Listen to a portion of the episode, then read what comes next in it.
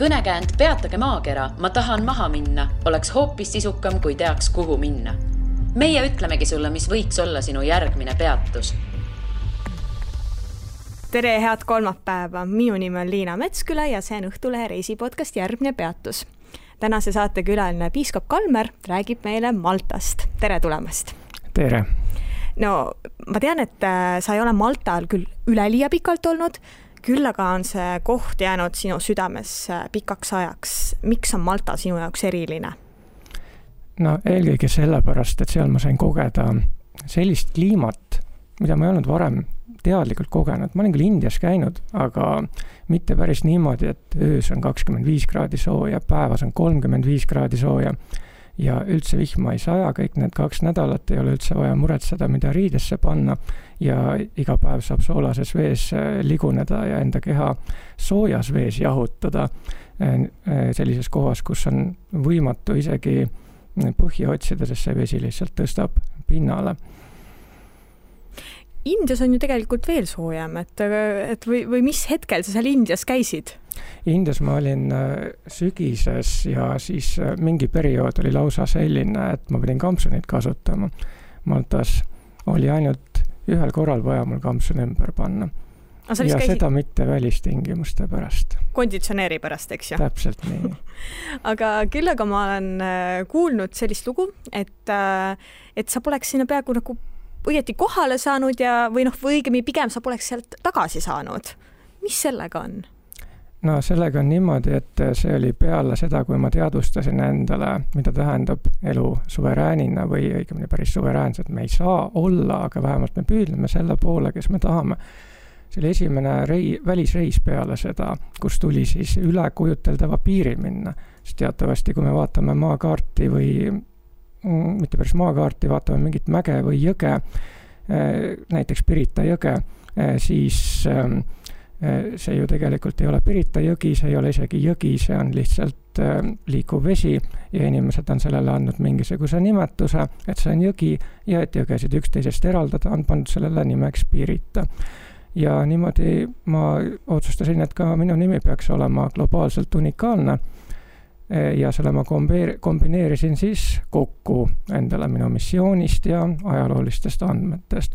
ja tekitasin endale ka suverääni dokumendi, mida siis ma olin valmis ette näitama, kui mult kusagil lennujaamas näiteks dokumenti küsitakse. ja esimene kokkupuude oli kohe Tallinna lennujaamas, kus küsiti, ma ei tea, mida täpselt, kas isikut tõendavat dokumenti või midagi ma näitasin lennupileti ette ja siis ütlesin, nojah, kui nii väga vaja on, siis ma näitan oma suverääni kaardi ette. noh, too naine siis seal vaatas seda, ütles, et ta pole kunagi sellist asja näinud, et kus selliseid küll välja antakse. Ma ütlesin, et loomulikult sa ei ole seda näinud, sest see on maailmas unikaalne, ma olen ise selle välja andnud, ise loonud endale dokumendi. mida see tähendab, vabandust?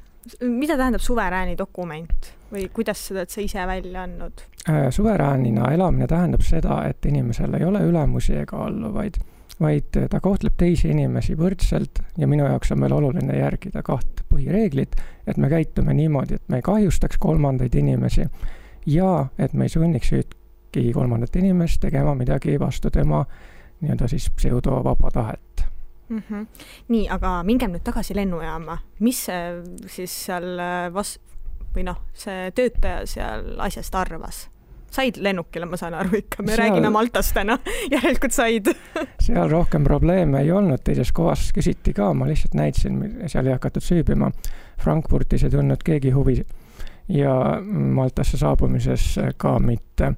Ja järgmine tõsine jutuajamine toimus alles siis, kui ma sealt ära tahtsin minna. Nii, äh, ma tean, et me nüüd räägime veel pärast tagasitulekut veel Maltast, aga ma küsin ikkagi selle lennujaama intsidendi ära, mis seal juhtus?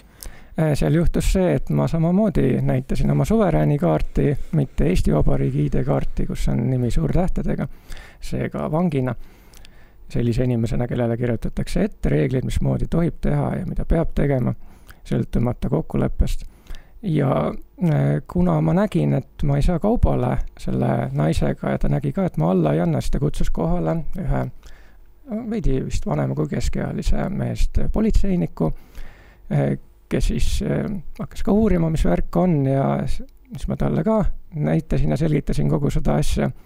aga tema oli väga järjekindel jälle oma poolt ja tahtis teada, kust ma pärit olen, ma ei mäleta, kas ma ütlesin või mitte, igatahes ta soovitas mul pöörduda saatkonda, tellida sealt endale pass ja sellele lennukile siin sa ei lähe.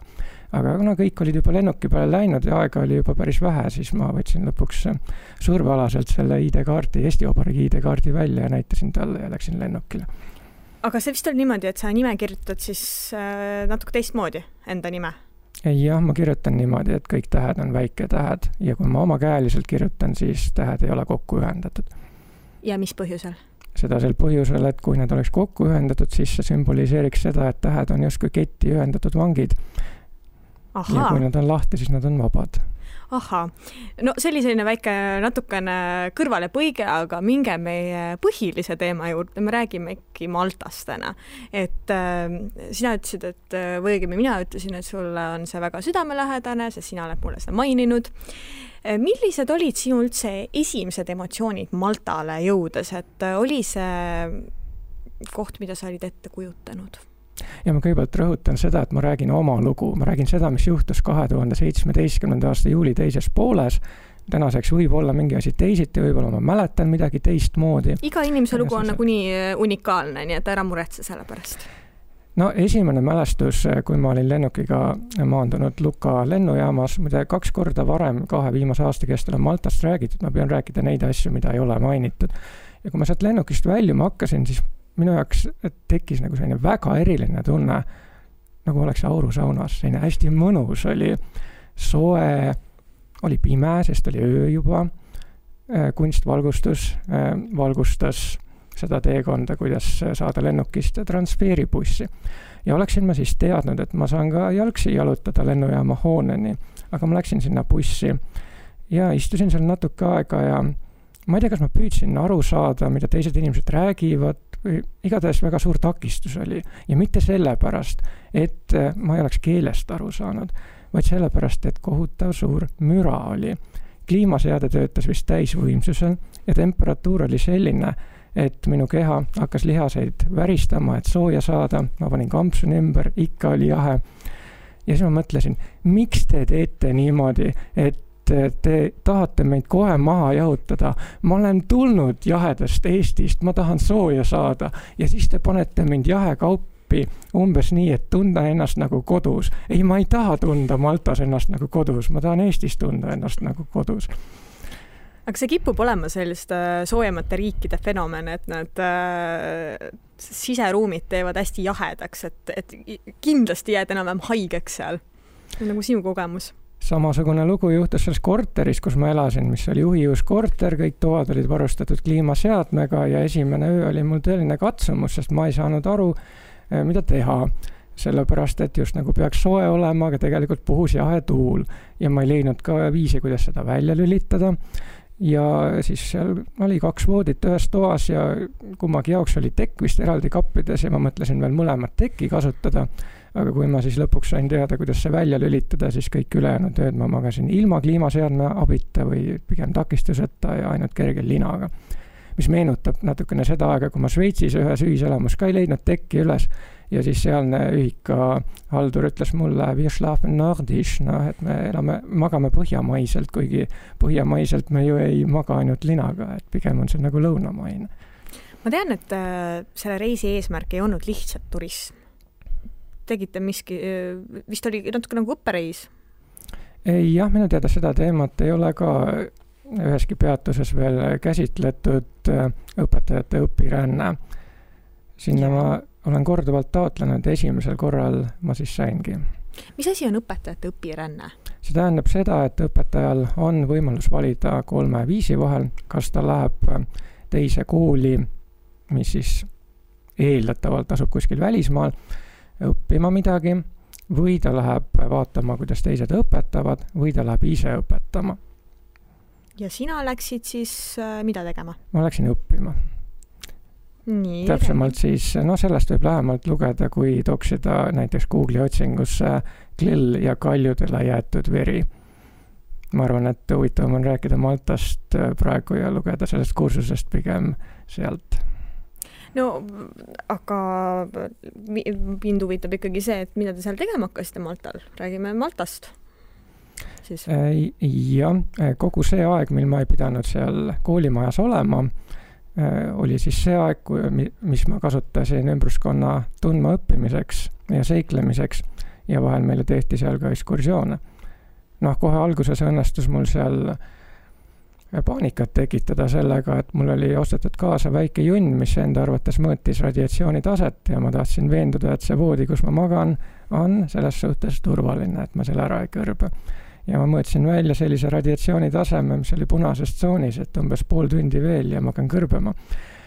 ja mm, siis ma saatsin seal meile ja tekitasin paanikat üles ja koolijuhiga läksime siis koos vaatama ja seal all olid ähm, Malta töölised, noh, siin üks nüanss veel, et Maltas vist ei ole päris nii nagu Eestis, et kasutusloa saab siis, kui maja on valmis, vaid äh, seal saab ilmselt siis, kui korter on valmis, selle korteri kohta. ja see oli ka selline poolik maja, et mõned korterid olid valmis, äh, seal siis elati sees, need olid selle kooli ETI Malta enda korterid ja teised olid siis ähm, veel viimistlemata ja sees tühjad ja seal ei elanud muidugi keegi veel sees. ja ehitustöölised olid all, nad räägivad nagu enamik maltalasi, kes on kohalikud, kohalikku malta keelt, mis on segu itaalia ja araabia keelest. kuna ma mitte kumbagi neist ei oska, siis ma ei saanud midagi aru, mis nad räägivad, aga nad räägivad ka inglise keelt, sest ametlik keel ja siis üks rääkis, et tema on olnud kusagil eriüksuses ja et see junn, mis mul on käes, sellega pole midagi teha, et õige on see, mille saab kämblaga kätte võtta. õige selline, mis oli gammakiirguse mõõtja. no umbes nii nagu krokodill Dundee'st, et see pole mingi nuga, vot see on nuga, mis mul puusal on, kui teda röövima tuldi. ja siis hiljem selgus, et see mõõtis helitaset või mürataset, sellepärast et kõrgem oli see seal, kus inimesed sees elasid ja madalam oli seal, kus ei olnud kedagi sees kuidas sa üldse tulid selle peale, et mõõta seda? miks? sellepärast, et mulle meeldib erinevaid asju mõõta, ma olen arvutiteaduse klubisid juhendanud, arvutiteadust õpetanud, kakskümmend aastat tarkvaraarendaja olnud ja mind lihtsalt huvitab see, millist infot me ümbritsevast keskkonnast saame kuidas see meid mõjutab. mis, mis linnu sa Maltal külastasid? Malta on selline, et seal põhjaosas iga küngas on nagu eraldi linn või siis pigem linnake. ühe sellise linnakese suurus territoriaalselt on umbes nagu meie Tallinna ühe asumi suurus, seal ma näiteks sellist linnakest nagu Isveki, kus ma elasin, võrdlesin Tondi asumiga suuruselt. no seal on veel St Julian, lääne pool on Pembroke, sellest ida pool on Sliema. Need on sellised kohad, kus käivad paljud turistid seal on ka laiad kõnniteed, seal leidub parke, no umbes nagu Pirita on see Sliema mingisugune osa seal, aga kui minna sisemaale, siis on need kõnniteed juba kitsamad ja minu naabertoas elas üks belglane, kes ükskord äh, laenas jalgratast, et seal ringi liikuda, ta ütles, et ta seda mitte kunagi enam ei tee. mitte sellepärast ainult, et seal on tihe liiklus, vaid ka sellepärast, et seal on järjepidevad tõusud ja laskumised ja kui sa oled seal kakssada meetrit kolmekümne viie kraadises temperatuuris üles mäge rühkinud, siis sa juba tahaksid äh, vette viskuda. aga ei saa, okei okay,, äh, sõidan allapoole, tuul puhub vastu, aga ei saa kiiresti sõita, sest ei tea ju, kust keegi teele ette hüppab. ja linnade vahel on orud, kus on ka küll teed, aga seal on näiteks ainult pool meetrit, kui sedagi, seda trotuaari. ja seal lihtsalt ei ole väga ruumi ja nendes orgudes äh, kasvatatakse mingeid vilju, ma nägin, üks neeger seal midagi kasvatas ja olid seal need tšillitaimed ja olid seal mingid rohelised lehed ja noh, neil on ilmselt vaja palju vett kogu aeg, et neid kasvuhooneid seal ülal pidada. ja muidu ongi niimoodi, et seal põhjaosas on need orud vahel, aga kui mööda mere äärt kõndida, siis ei saa aru, kui jõuad ühest linnast juba teise. lõuna pool on need äh, harvemad, seal Aafrika poole peal siis või Aafrika poole rohkem. Lääne osas ma üldse ei käinud, välja arvatud Kosovo saar, sellepärast et mandri osas on seal Golden Beach, aga meil on siin Eestis küllalt Golden Beach'e. sest muidu nende Golden Beach tähendab seda, et liiv imporditakse kuskilt Aafrikast ja Pembroke'is on ka üks selline liivarand, aga selle kohta keegi ütles, et you are at the beach, but you can't see the beach, et sa oled rannal, aga seal on nii palju inimesi, et sa ei näe seda randa ennast. ja see ei olnud ka päris liim, liiv, vaid sellised väiksed kivilibutükid.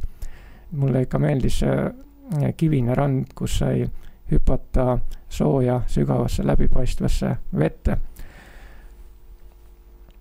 Comino saarel äh, oleks saanud seda teha, kas sa seal ei käinud? seal on täpselt selline hästi kivine, kaljune ja oi kui selge vesi. ei käinud seal? Äh, teha mida? hüpata vette, selgesse vette. ja seda ma tegin mitmes kohas, aga Camino Aha. saarel ma ei käinud äh, sellepärast, et ähm, äh, ei olnud nagu põhjust, me käisime Kosol ja meile räägiti, et Camino saarel vist elas kolm inimest, üks mees ja kaks naist või oli see vastupidi, kes siis haldavad seda saart. rohkem selle saare kohta mina ei tea.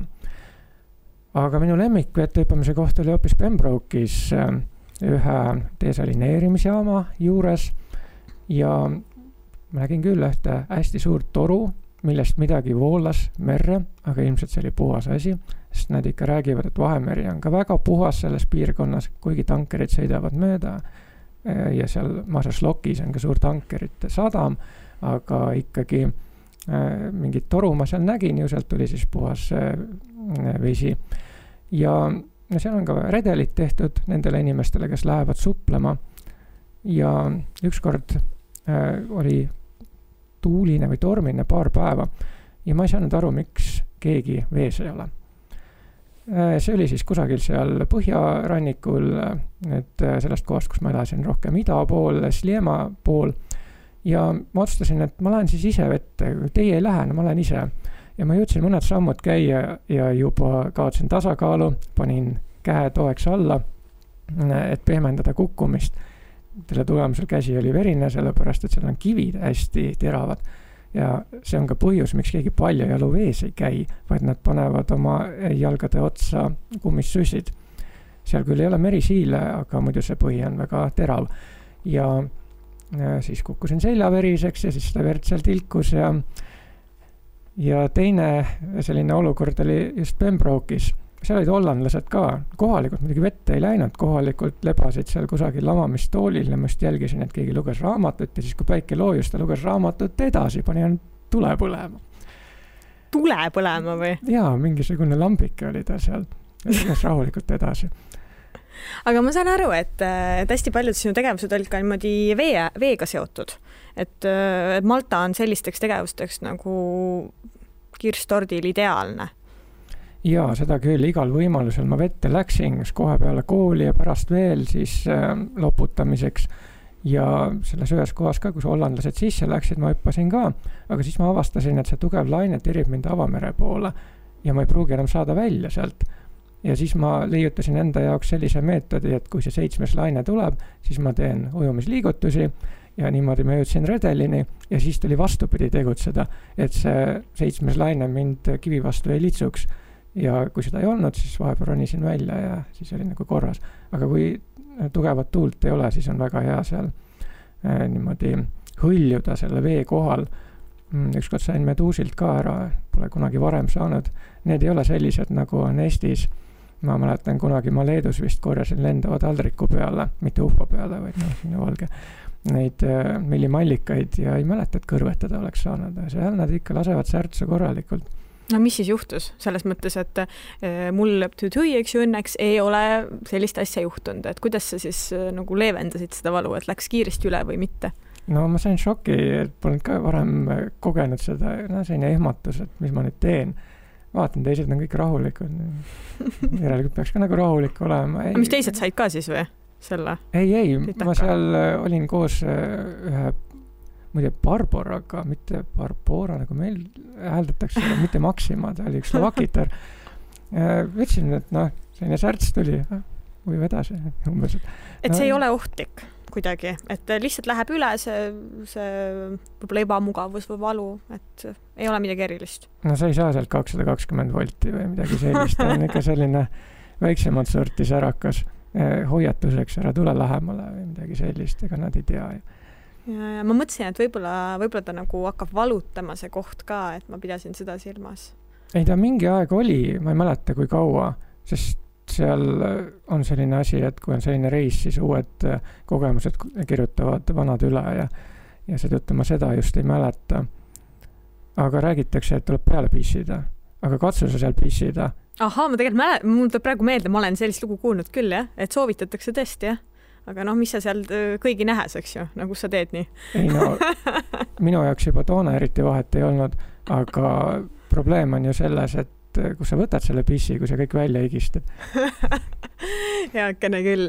aga räägi sellest linnakesest, äh, kus sa elasid.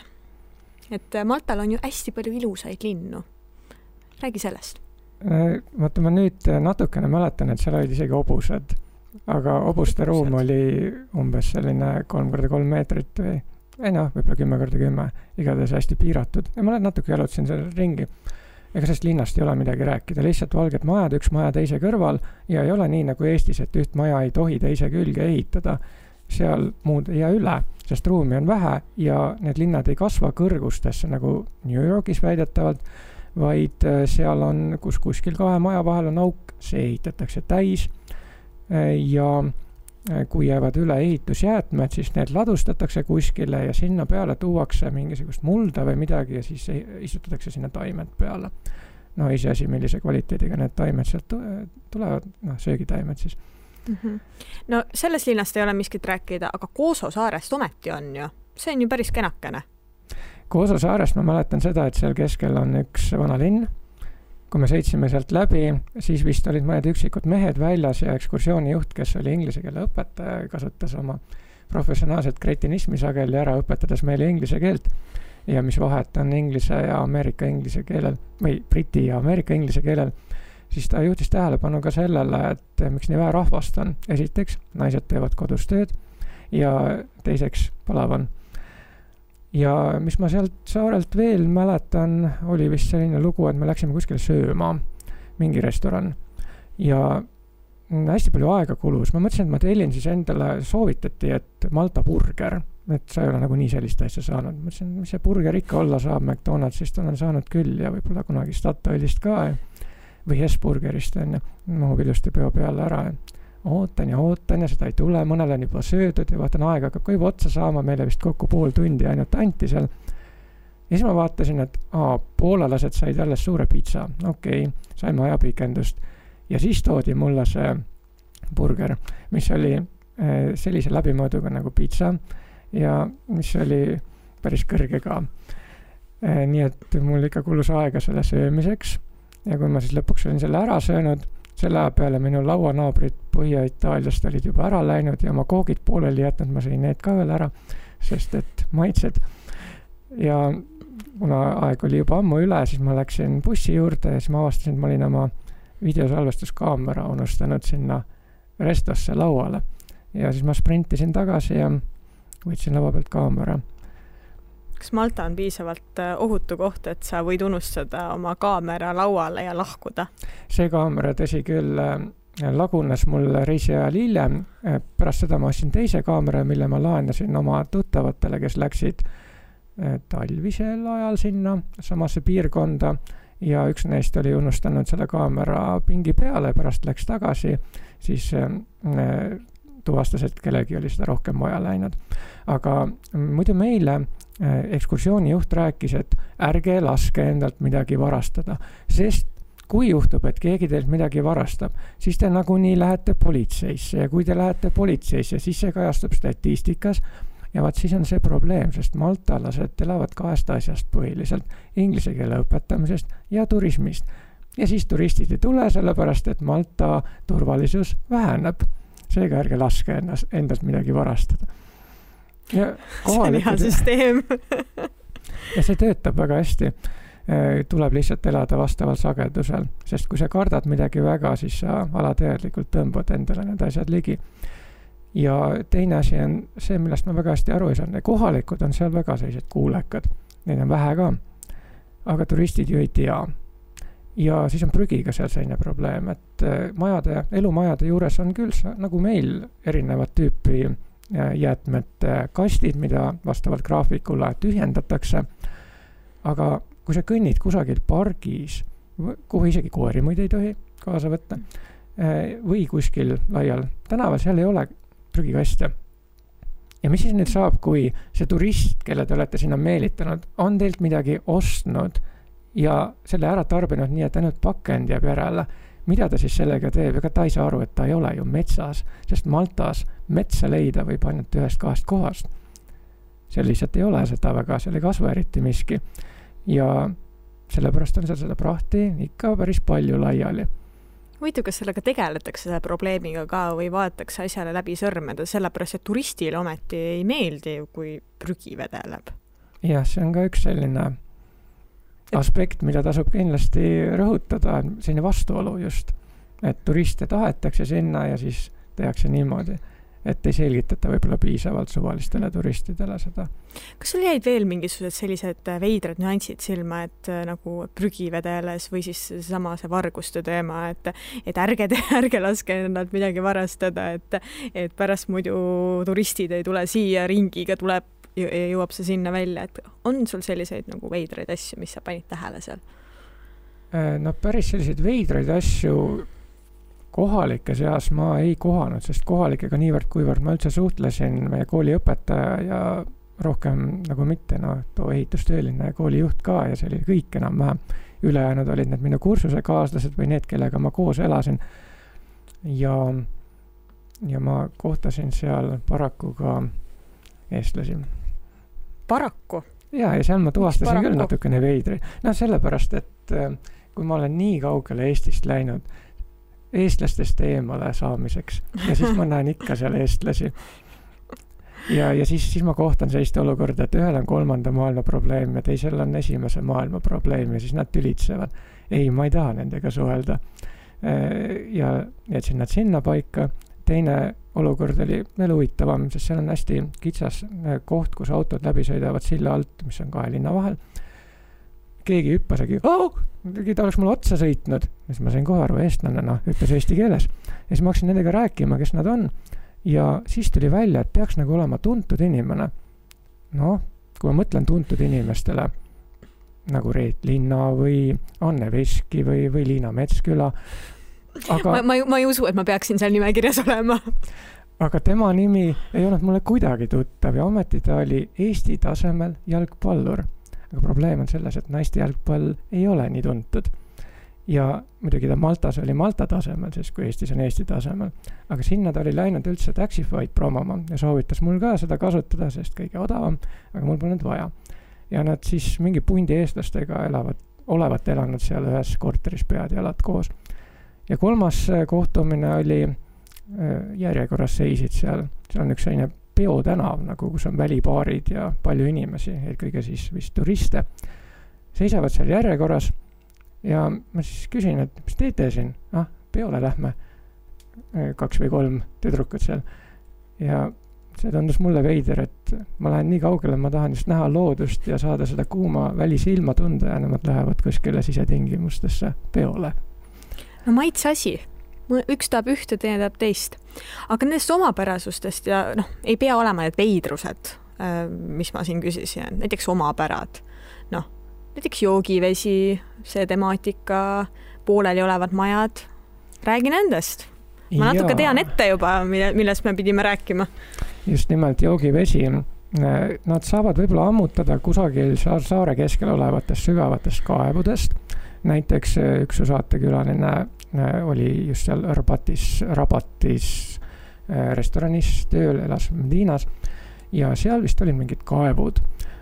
noh, oli vaja, sellepärast et kunagi ammu ju ei olnud seda, mida nad nüüd kasutavad joogivee äh, saamiseks terve saare elanike jaoks, enam vist kaks või kolm desalineerimisjaama. ja üks oli Pembroke'is, mis oli minu kohale lähedal, jalutasin sealt mööda ja kuna neil on palju vett, noh, nad on siis selle soola sealt välja saanud siis neil on ka palju kastmisvett ja seal oli lopsakat rohelust. Pembroke'is oli ka ainus mets, mida ma sealkandis nägin, männimets. ja seal oli üks rohelise muruga ala, kus vesi vulises. ja viinamarjad kasvasid seal. no muidugi ma sõin neid viinamarju ja väga head olid ja, ja siis ma teadsin, et meie rühmas üks um, ungarlane elas Pembroke'is ja järgmine päev mainisin talle, et kuule, kas sa oled märganud, et seal on viinamarjad? mis, kus? noh, seal noh ja omakorda päev hiljem ütleb, kuule, ma läksin, seal ei olnud viinamarju. no muidugi ei olnud, ma sain ära need. ja äh, see on siis see, kuidas nad saavad seda joogivett, äh, võtavad soola välja ja see on päris kulukas protseduur. Seetõttu see vesi on seal kallis. ma ei tea, kui kallis, ära seda küsi. ja äh, kui sa, mm, kui just inimene kraanist vett laseb, siis meil on tavaline, et tuleb mingisugune jahe ja on vaja boilerit, et soojendada, siis seal on vastupidi, tuleb tulikuum vesi, sest katus, katusel päike soojendab ja on vaja jahutit, et seda saada kuidagiviisi normaalselt kasutada. mis nende majadega oli, mis ma küsisin? varemete, varemetes majadega või? Aa, seal noh, ma nimetan mahajäetud pioneerilaagriks, sest et see näeb välja nagu Vääna-Jõesuu, need vanad majad või Harku Bioloogia Instituudi mahajäetud majad. ma ei mäleta, mille jaoks need ehitati, kas need olid mingi lastelaagri jaoks või, või immigrantidele elamiseks. see vist oli tuhande üheksasaja üheksakümnendates aastates. aga igatahes, kas see projekt ei läinud käiku korralikult, said finantsid otsa, tundub, et need majad jäid pooleli ja seal on seinad püsti, vahelaed, trepid kõik olemas. ja seal liikudes tekib selline tunne, nagu mängiks kunagist arvutimängu Dark Forces, mis on see Star Warsi põhine mäng. ja mis sinna on hiljem tehtud, on tohutult ilusad seinamaalingud. ühes mahajäetud bussipeatuses näiteks on tohutu suur silm. Aga millest ma aru ei saanud, on see, et sinna lähedusse on tehtud onnid kivid laotud üksteise otsa, kasutatud mingit katusematerjali ja mingid vaateavaused on seal. ja siis leidsin ka ühe sellise nagu vintage koha, kuhu oli vanaaegset kraami, putkasid ja märke kogutud, aga kedagi seal ei olnud. ja siis veel, mida ei ole mainitud, seal on need äh, kunagised äh, vaatetornid või valvuritornid põhjarannikul. Ja üks torn teisest nii kaugel, et oleks silmside, no kunagi, kui valvati ja miks valvati, Malta oli väga tähtis koht, noh, selle põhjal, mida meile räägiti ekskursioonijuhi poolt. Äh, nimelt äh, nad väga austavad ja mäletavad hea südamega ristirüütleid, äh, mida Eestis ei tehta teatud põhjusel. ja miks, sellepärast et nad tegid sinna oma baasi ja tekitasid haiglad ja hakkasid kohalikke abistama. Ja kui ma nüüd ei eksi, kas mitte Malta lipul ei ole ka mingisugune nende sümbol veel alles nii et äh, jah, ei tea, kuidas oleks läinud, kui eestlased oleksid ka lihtsalt äh, korraks jätnud selle taarausu kõrvale ja oleks võib-olla ellu jäänud. kes teab tea.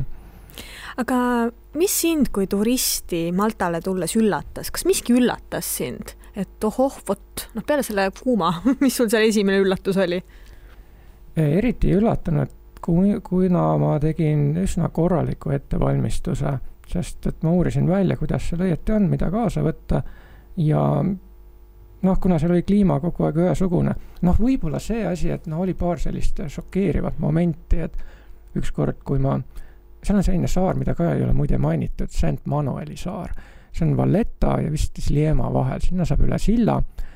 ja kui sinna minna, siis äh, vasakul pool on kanakasvatus, sest et üks mees kunagi arvas, et Maltas võiksid ju kanad ka olla. Ja kanad elavad seal koos kassidega. ja paremal pool on jahisadam, kus ei tohi sukelduda, aga sees olid kolm meest, no ma siis hüppasin ka sinna kalade sekka ja siis tuli neljas mees, hõikas kusagilt, et tulge välja umbes, et me läheme nüüd järgmisse sadamasse. ja siis ma kõndisin kuskilt läbi üle aasa, järsku tunnen, et äh, vasak õlg on valus. Ja siis vaatasin paremale sain ka sõutsaka ära. vaat erilastel on seal rohu sees pesad. ja neid ei pruugi üldse näha, vahel nad teevad suure oma kogumi kuskile ääre külge, mida on näha selles mõttes on hea, et seal ei ole parme ega sääske ega muid selliseid sitikaid. tõesti hea aga seal on noh, erilased, aga erilased ei tule ise ründama, ainult siis, kui nad oma kodu kaitsevad. no ja siis mul lehmatusega kukkus äh, statiiv maha ja nii palju mõistus töötas, et ma haarasin selle kätte ja jooksin sealt ära, sest enam ma seda vist kätte ei oleks saanud sealt. ja siis ma kõndisin ühel hästi kitsal äärel, kuhu ilmselgelt mitte keegi ei lähe. ja nägin parte ja kui ma sealt ääre tagant siis välja jõudsin, seal olid inimesed, kes ilmselt ei olnud arvestanud, et keegi karvane mees kuskilt ääre, nurga tagant välja tuleb.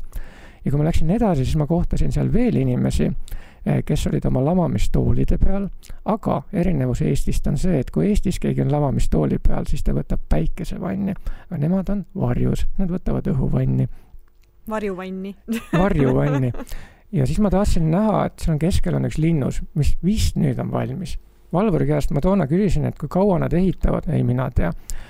ja mõtlesin, et äkki kuskilt avause kaudu saab ikka sisse pugeda ja nägin, et sinna vette ulatub üks nagu koopa moodi asi ja vette ei tahtnud seekord minna ja see oli kitsas äär, et äh, kõnnin siis mööda seda äärt ülevalt, hoian teisest kitsast äärest kinni ja siis koogutan peaga sinna avavusest sisse ja vaatan, kas sealt saab või ei saa. ja kui ma olin peaaegu sinnani juba jõudnud, siis tekkis minu pähe üks mõte. aga mis siis, kui see koht, kus ma nüüd kätega kinni haaran, on lahtine kiviklibu. ja sel hetkel ma vaatasin, oligi sõrmede all lahtine kiviklibu ja ma kaotasin tasakaalu ja nüüd on universumil otsustada sellisel hetkel, et kas inimese missioon on täidetud ja võib ta selja murda või äh, mind võtsid vastu pehmed soojad lained. ja siis ma nägin seal sees polnud midagi ja teiselt poolt ujus sukelduja mööda ja siis kuivatasin oma saapaid seal. aga selle linnuse ümber on üks äh, hästi suur kraav ja see ei ole mitte sellepärast, et kunagi oleks seda kasutatud vallikraavina või kaitsekraavina vaid äh, sealt kraavist, nagu ilmselgelt ka mitte ükski turist sel ajal ei läinud, sest et äh, see oli väga ohtlik jalutada seal. ja seal on koopad äh, tehtud või sellised uuristused sisemaa poole ja mis omakorda veel hargnevad. ja ma läksin sinna sisse, täitsa pime, mõned ämblikud peab küürus käima, aga miks seda tehti? Sest et kui teise maailmasõja ajal pommitati, siis saadeti inimesed nendesse otstesse sinna koobastesse, et siis ei saaks otselöök lainega pihta, et siis tuleb see laine nõrgemalt ja hajub ära nagu. ja see meenutab ka seda Koso värki, kui ma nüüd ei mäleta, siis Lääne-Kosos oli kunagi üks kaar, mis ulatus ühelt kaljult teisele. no see on see piirkond, kus need droonide mängud trakid elavad või elasid. Ja vahetult enne sinna jõudmist eh, see kaar oli alla kukkunud, sellepärast et eh, ma ei läheks sinna peale turnima, sealt oleks saanud üle jalutada. ma küsin siia lõppu äh, siis üldise küsimuse, et äh, sa oled siin rääkinud hästi palju toredaid lugusid äh, enda sellisest kogemustest. ma küsiks, et mis teeb sinu arvates Maltast hea paiga, mida külastada? miks, miks minna Maltale? No minu jaoks on selge, mitte ainult miks, vaid millal. ja kindlasti suvekuudes, sellepärast et siis on öös kakskümmend viis kraadi, päevas kolmkümmend viis kraadi, vihma ei saja, lihtsalt tore olla ja saab äh, vees sulistada. see on peamine minu jaoks. no süüa seal väga mm, ei ole võimalik ammutada, ma natukene mainisin viinamarju, need ma sõin ära, rohkem ei olnud.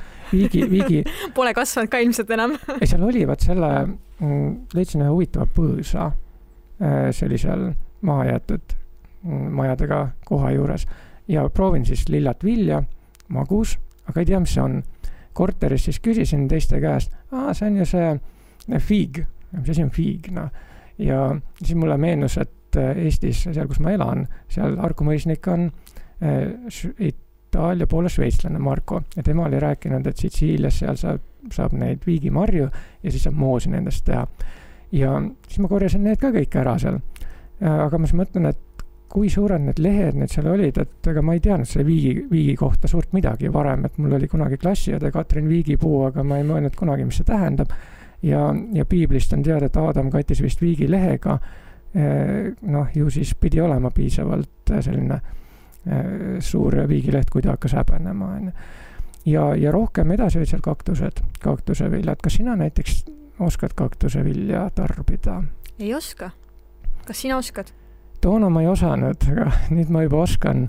nimelt ma vaatasin Youtube'i videosid koha peal, sest ma arvasin, et okkad on ainult lehtedel. ja kui ma siis haarasin ühe järele, siis oli selline tunne nagu kõrvenõgesega. ja need on nii väikesed okkad, et neid ei näe silmaga hästi. ei saa välja hästi ka, eks ju, ma eeldan. ja, et mul näpid stangid olid. ja nendega ma siis neid ogasid välja tõmbasin ükshaaval, ei saanud kõiki. Ja kaks võimalust on, kas kõrvetada neid okkad või leotada vees, sest kui sa nõgest ka vees leotad, siis sa saad süüa pärast, siis neid okkaid enam ei viska, need ei ole aktiivsed enam. ja mis ma siis tegin, võtsin läbipaistva kilekoti ja hakkasin, tead nagu need, kes koertega käivad jalutamas, korjavad selle junni, ainult nad panevad koos selle kilekotiga selle junni sinna vastavasse kasti ja siis nad rohkem seda kotti ei puuduta. aga mina panin oma kotti Eh, mis ma üle õla kaasas kandsin, need kaktuseviljad. ja sealt ma sain veel tükk aega hiljem neid okkaid, isegi pärast pesu. Eh, ja siis ma panin need likku. ma ei mäleta, kas päev otsa või kaks päeva, mis need seal olid. ja siis ma hakkasin neid sööma ja tead, need on sellise mustika, maasika segu maitsega. selline huvitav kogemus. jaa igal juhul, Kalmer, ma tänan sind, et sa tulid enda Malta kogemust meiega jagama. Ja järgmine peatus on eetris juba tuleval kolmapäeval. kuula meid igal kolmapäeval Õhtulehest, SoundCloudist või iTunesist ja ära unusta meie podcasti tellida